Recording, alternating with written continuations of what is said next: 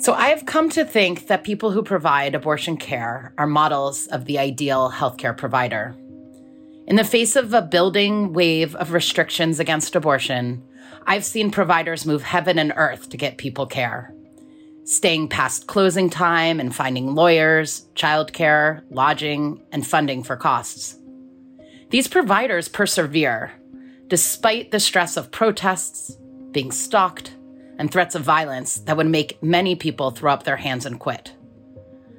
As Texas has mostly banned abortion, with other states ready to follow, and as the Supreme Court prepares to take up a challenge to the very heart of Roe v. Wade, figuring out how to best serve people who need abortion care is as urgent as ever.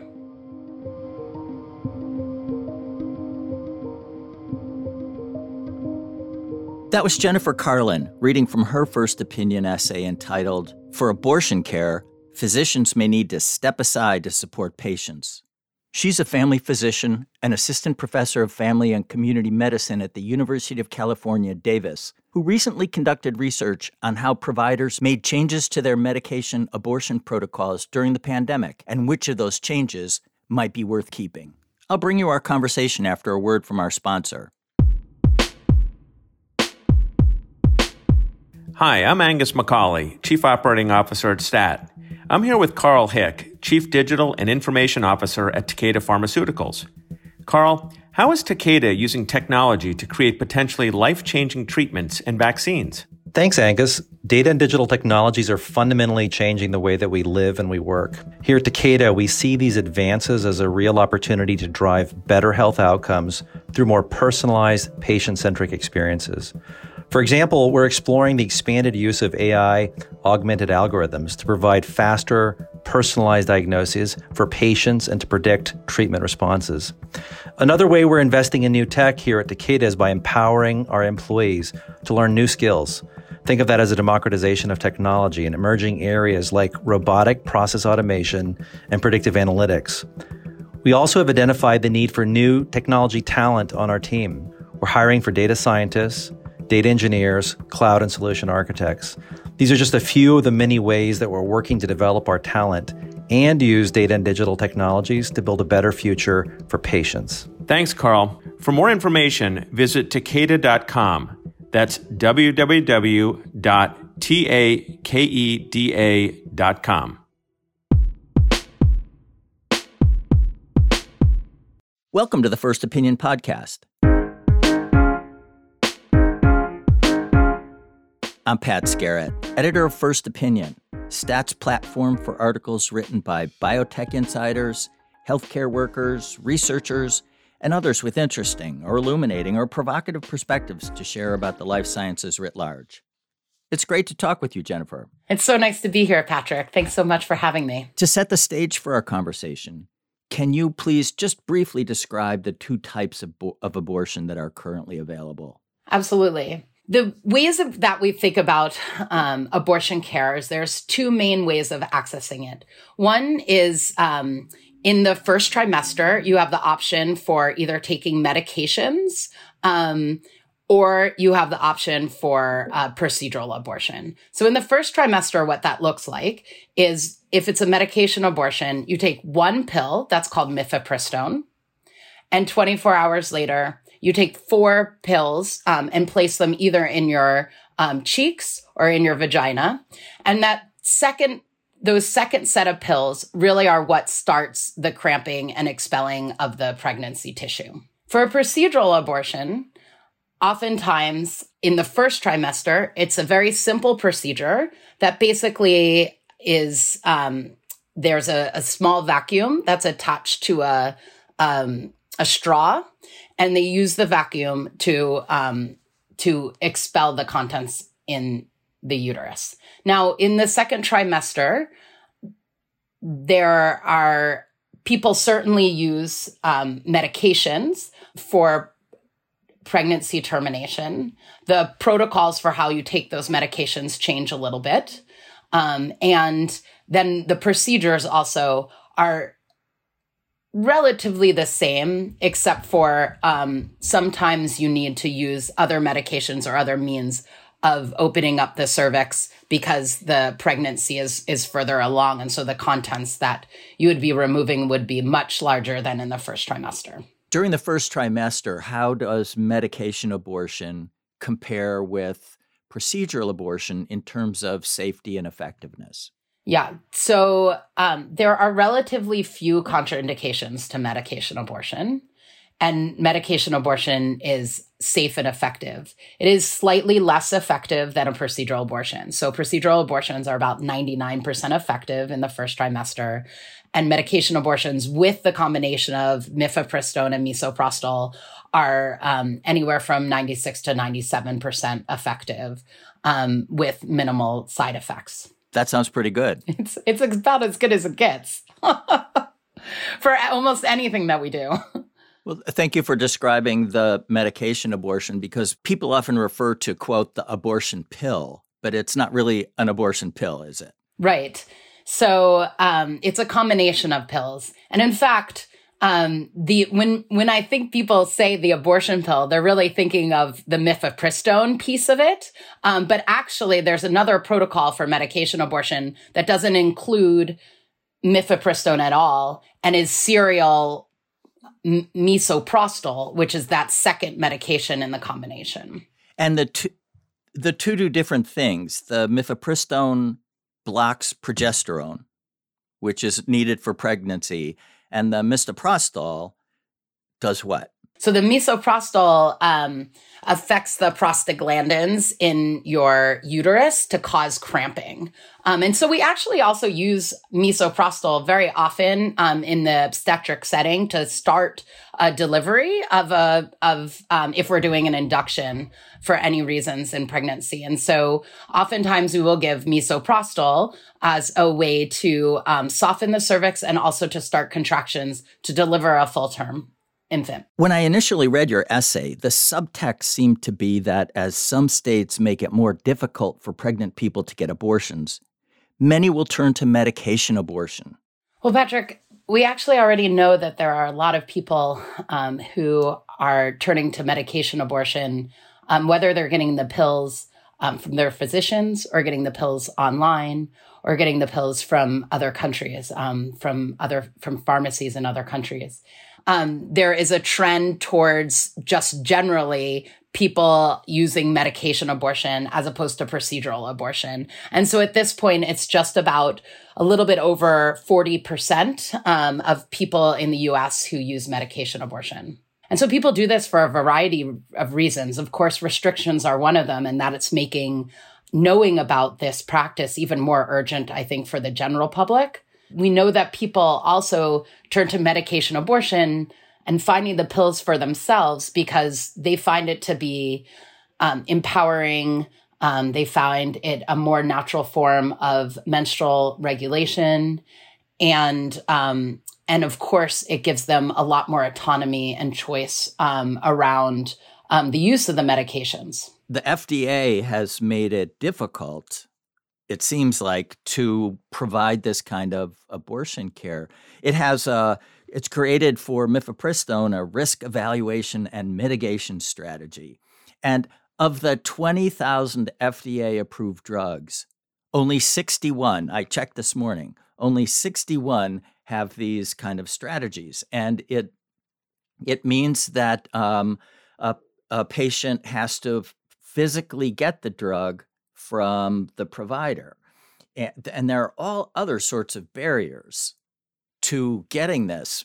But it sounds like you're saying that that some people are going online, getting the medication online, which I think, correct me if I'm wrong, is not legal. That's correct. So all of the online anyone who's getting it online could really face some serious trouble. And we know that there have been some people who have been criminalized um, for um, self-sourcing and managing um, their own abortions. Um, and there's a lot of good work being done by lawyers um, from If/When/How um, and other organizations to focus on the decriminalization because oftentimes the criminalization that we see is of as um, for people of color um, and people who have um, who are of low income. So, in, in your first opinion essay, you argue that doctors aren't needed for most medication abortions, that patients can handle them on their own. How so? Yeah, so there have actually been a few studies um, across, uh, like globally, looking at if people are able to um, tell how far along they are in a in in their pregnancy, are able to use checklists to check whether or not they meet the indications for um, and the and and don't meet the contraindications for a medication, um, and as we just discussed, the medications are extremely safe and effective. Um, and so, you know, if people are reasonably choosing to take the medications without accessing, you know, medical expertise for that, um, lots of people have been suggesting um, in the literature that this is safe to do. Um, we don't see a lot of negative outcomes from um, people taking medication um, on their own for this process. Um, there actually was a study done um, by Biggs et al. That was a national sample looking at um, interest in alternative models of medication abortion provision um, of US uh, women. So nearly half of the people supported some form of um, easier access whether that was advanced provision the idea actually that your your doctor would provide you the medications before you were pregnant in case you would get pregnant over the counter or online access to these medications and 30% were personally interested in one or more of those three access models and so there are a lot of people um, across the the country in the U.S. who actually are very interested in having access to these medications. Um, and interestingly, in that study, um, what they found was a history of an abortion or experiencing barriers to accessing reproductive health services were statistically significantly um, associated with a greater support of these alternative models.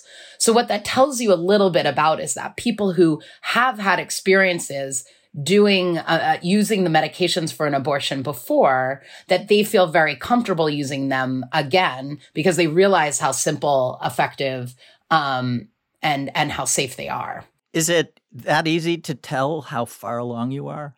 So the people, so why I said most people in um, the essay was because there are, of course, people who have irregular periods, and for those folks, uh, people, it probably is, you know, much more difficult to tell how far along you may be if you have irregular periods, and so that's one of the things on the checklists about whether or not um, you know, this would be a safe medication for you to take. There are obviously other people who um, do not track their periods or may not know how far along they are, and that it might not be a great choice for them. And that is one of the most important points: is that um, even though people are are are doing this for reasonable choices um, in their own lives, whether it's um, like I said, whether it's a, a feeling of empowerment, um, whether it's wanting to be around the people that you want to be around for support, um, whether it's because you're scared of going to a clinic because of protesters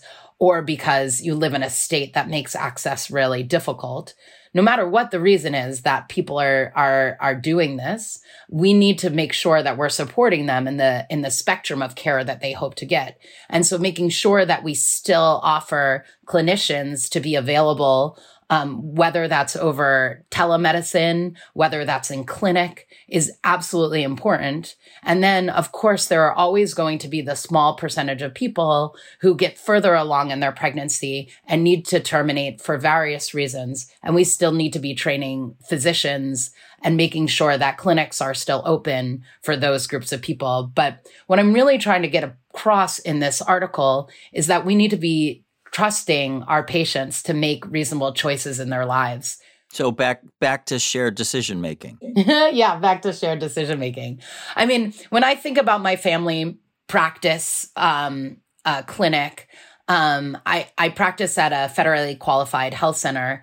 And when I think about my partnerships with patients, we have patients who are managing their insulin, right? We tell them if your sugar is about this high, then you're going to take a few more um, units of insulin, right? Like they're managing it and they're figuring it out. And we let people um, also manage their um, medications that are anticoagulants, so meaning medications that thin their blood.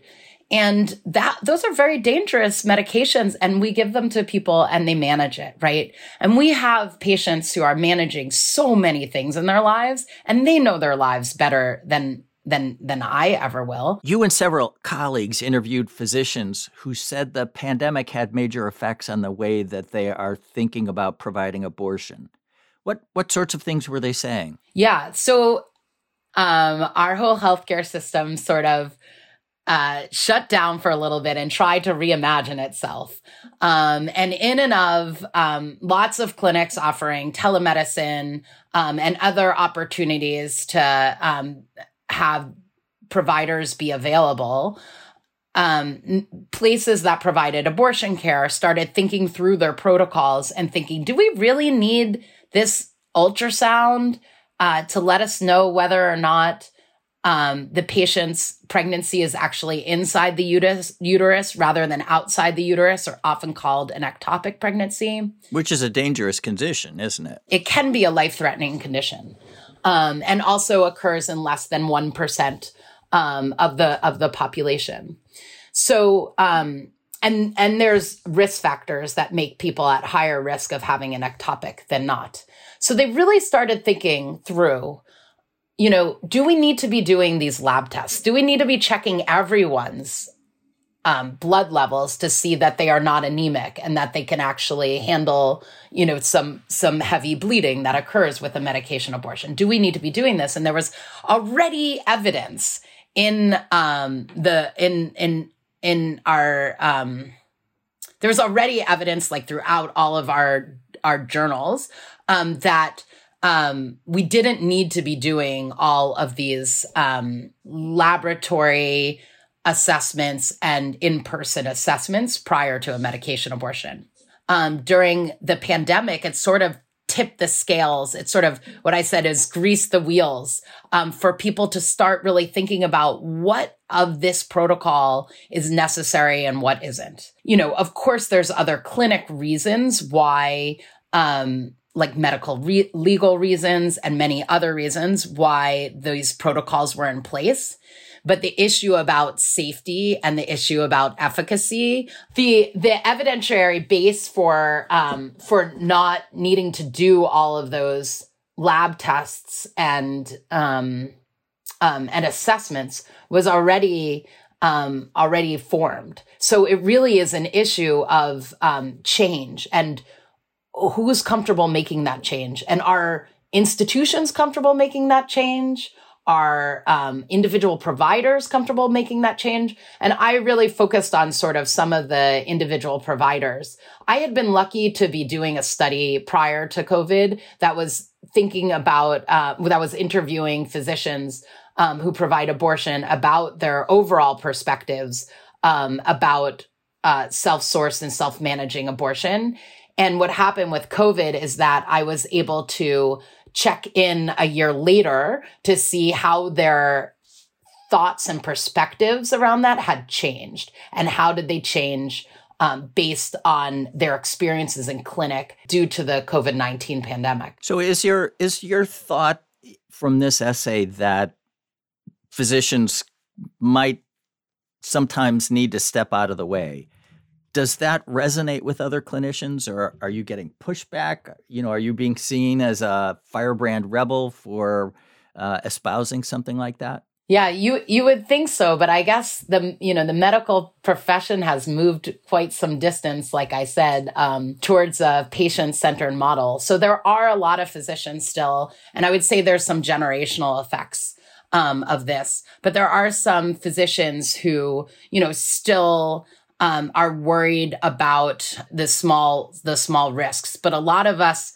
um, y- of a younger generation have come to be trained in models where, like I said, the basis of our training is really a patient centered model. When we first started talking about um, people who are self sourcing and self managing, there were a lot of arguments um, written about um, approaching this from a harm reduction point of view. And I think um, part of um, part of what I learned from interviewing the the 40 uh, abortion care providers is that um, they don't think about it as harm reduction because there actually isn't that much more harm at all of self sourcing. And in some ways, you are um, providing better care because for some people, it is better and they would prefer um, to uh, take the medications without having to interact with the healthcare system. Um, and so, um, you know, for abortion providers, that's why I start the way I do. It's hard, right? Because abortion providers, they've, they've rearranged their lives to care for, for patients and they want to be the people who are there holding someone's hand and, and helping them deal with the stigma that oftentimes abortion can bring, um, to people. And, um, this is hard for some abortion providers because, um, they still want to be there for their patients. So, a, a lot of this sounds like it's a really interesting sort of patient education problem. That's where I think it's at is how do we think about public health just broadly and getting people information that they need, not just about abortion, of course, um, and abortion care, but all of these things, right? Like, I think the healthcare system in general is really thinking through what are the best ways to do that. Do we have telemedicine? Do we have educate larger educational campaigns? Like, how do we actually get this information so that somebody could really think through, you know, am, is this very risky for me? Um, or does, you know, it, it work in the context of my life? And am I willing to take the risks that are incurred with this activity. Um, and so, of course, if someone wants to talk that through, that's exactly what, you know, experts should be there to do for, with someone. But the idea is, do we want to force everyone to go through, um, these, uh, uh, these these barriers in order to access care um, and so uh, you know um, there has been a big push um, for example, in the literature led by Dan Grossman and others from ANSIRH, um, to really think about, like I'd mentioned earlier, getting these medications over the counter. Because um, mm. you can imagine that some of the concerns are that the medications online, how do we actually know that they are what they say? That's one of the problems. There was a study about that, though. So there were researchers. Um, who basically ordered the medications um, off of a bunch of different online sites and then they check to see um, which medications they got. And by far, it was the medications as advertised. And um, there was some um, degradation in the misoprostol over time, but the misoprostol still had enough um, of its uh, ingredients uh, in it to be able to be effective. Um, and so there is actually a website, which is linked in the article called Plan C. And this is a group of people who actively look at all the websites that, um, that sell mifepristone and misoprostol or sell misoprostol only. And they continually check that those are the medications that are actually being shipped from those, um, those sources. Oh, interesting. You know, the, the FDA's risk evaluation uh, and mitigation strategy it sounds like it's in conflict with what people like the World Health Organization and the National Academies of Science, Engineering, and Medicine have said about um, medication abortion. Do you think that's going to change? Um, that's a political question. I, I have a degree in history and anthropology and not political science. Um, yeah, you know, this is a political question. I mean, I don't know if it will change or not. I hope it does with the um, Biden administration, um, and particularly because of the data that I um, mentioned about the fact that, you know, there are people who supported in the US support over the counter access to these medications. So that is is huge when you have um, a group of people who are saying that they want access to medications that the data and evidence scientifically would show um, is safe and effective and is not meeting the um, requirements, certainly for the REMS, but is almost meeting the um, the requirements that are needed for over the counter medications. Well, it sounds like it's taking the same trajectory as Plan B, which is long, long, long. Absolutely. And that is such a good example. I talked to some of um, the people I interviewed about, um, they often brought up plan B and sort of how long it took to try to get plan B over the counter. But, you know, this, this, this happens with all forms of um, contraceptives where the contraceptive pill is still not over the counter right um and so the question is is why are why why are we not making these medications easily accessible is it because we're trying to have more control over people's bodies or is it because there's actually a safety issue that we're talking about? And so that's what i really wanted to get at when we were talking to the experts of the field about abortion provision. Um, did they think that this was a reasonable safe thing to do? Um, and overwhelmingly at the data is there. It's just a matter of both um, political will, um, but also um, self reflection on the part of medical providers um, to really trust patients to know where they're at and make decisions in their lives that are best for them. Well, let me close with a speculation question, if I can. So, the trajectory of abortion care in the US has been changing kind of rapidly and if, um, you know, Texas has banned abortions after six weeks before most people even know they're pregnant. So, what do you think abortion care might look like in five, five or 10 years? And what do you hope it will look like? Hmm. Look, if Roe v. Wade is overturned, um, I think that m- most people understand that there will be um, states uh, where there will be lots of access and then places where there won't be any. And um, it will disproportionately affect low income people and people of color. Um, and so I think you will have a lot of people figuring out how to get access in those places whether that's um, helping to to I mean I, I you should have Carol Joffe on, who's the historian of this, who I write with also. Um, but um, you know, I mean, it's gonna it's it's gonna go back to looking like what it did. I mean, my main my main my main concern is that people with means will always figure out to how to get um what what they need. Um, and it is the concern for people who um, have to travel long distances to be able to access care. It's going to be even more impossible for them. You know there there'll just be states that'll be sort of havens and states that there will be no access. Um, and the deserts that we already have um, will be made bigger and larger.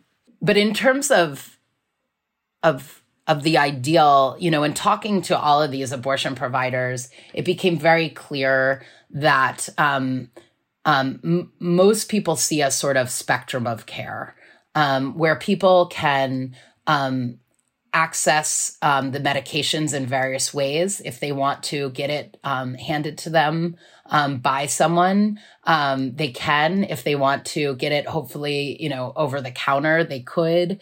Um, that there would be all these different um, access places, and then they would be able to also access um, healthcare providers in the ways that they want. So if that means um, a telemedicine face to face visit or maybe texting. Um, there's various ways of getting care um, that uh, people can access. And then, of course, um, there are people who prefer procedures. Um, the medication abortions come with a lot of pain and cramping and bleeding. Um, as you get further along in the first trimester, that becomes stronger. And so um, there are lots of people who do not want to experience that, um, and they would prefer a procedure. And um, there's also reasons why people um, people who are unhoused um, uh, may not have a safe place to um, go through the process of um, having all that cramping and bleeding. Um, and then you can also imagine people who are in situations that um, if somebody found out that they were pregnant, um, they're living in a home with someone who um, that would be very dangerous if they mm. knew, or if um, you know, we we have patients who are in abusive relationships who, um, if their partner knew they were miscarrying, their lives would be at danger. So um, there are lots of reasons why people would prefer a procedure um, over um, medication abortion um, from both personal um, safety um, and and just the experience of it. Then you know, with procedures in many places in the country, you can um, get medicines that calm your nerves. You can get medicines for pain, um, and so there's lots of reasons why people would want that. And so you know, there should be a spectrum of care, just like every other kind of care that we provide um, in our healthcare settings, to allow people to make the best decisions about what it is that they they're about their care. Well, you you would think that that's what healthcare is all about: people making the best decisions about their care. I would hope so. I would hope. I would hope that um, the medical profession. Um, I think we're at a place where you know a lot, a lot of people are really ready to partner um, with their patients and try to figure out the um, the the best course forward for them. Um, so, um, yeah. So this is not just about abortion care, but really a much larger way in which we approach um, the caregiving practice. Jennifer, this has been really interesting. Thank you so much for talking with me today. And October 2026, let's make a date and find out what predictions hold for abortion care and medical care in the US. Absolutely. Thanks so much, Patrick.